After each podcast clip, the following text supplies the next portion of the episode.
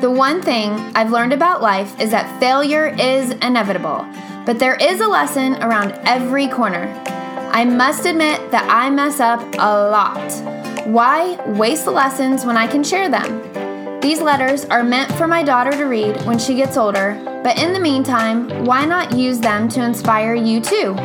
I hope you will laugh, cry, and pray with me through the craziness that is life.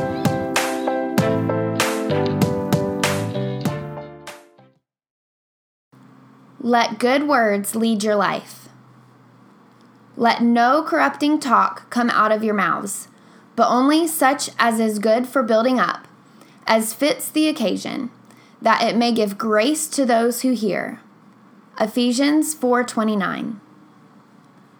My dearest Mackenzie, I struggle with this every day. It's so easy to indulge in the drama and negativity that surrounds us on social media, in social gatherings, and on the news.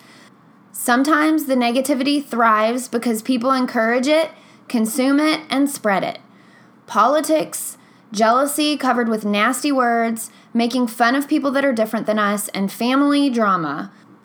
We all know at least one person that makes us want to fall asleep in a coffin after having a conversation with them. Everything is a tragedy, and the world is out to get them. If you don't know someone like that, then that person might just be you. This may sound too easy, but the best way to keep the negativity out of your life is to watch what comes out of your mouth.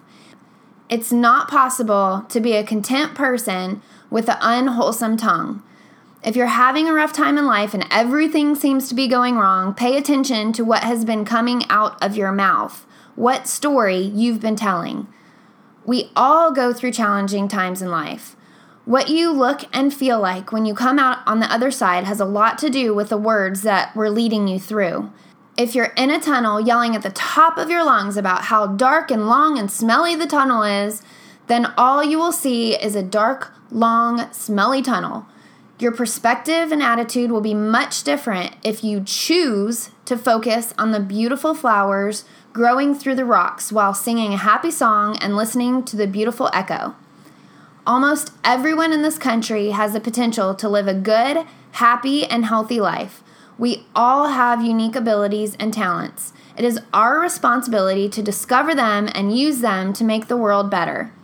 You will be much more fulfilled by finding the good in others and using your words to build them up, even if you feel like they don't deserve it.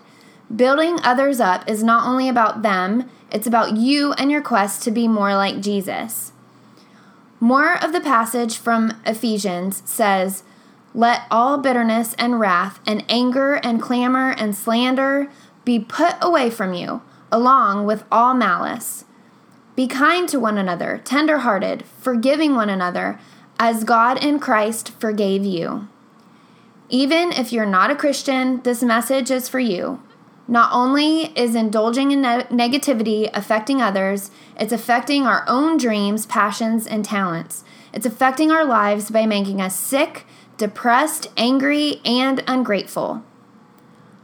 My loving advice to you if you want to live a fulfilled life full of joy and gratitude, your first step is to watch what comes into your thoughts and out of your mouth. Use your words to build others up instead of tear them down. Walk away when negative talk surrounds you. Stick up for those that cannot stick up for themselves with positive encouragement and thoughtful actions. Express gratefulness for the wonderful things you have in your life instead of longing for things that you don't. You'll not be perfect. This advice is so challenging. We are human. Follow your heart and be intentional about what and who you let into your life. Together, we can make a small impact.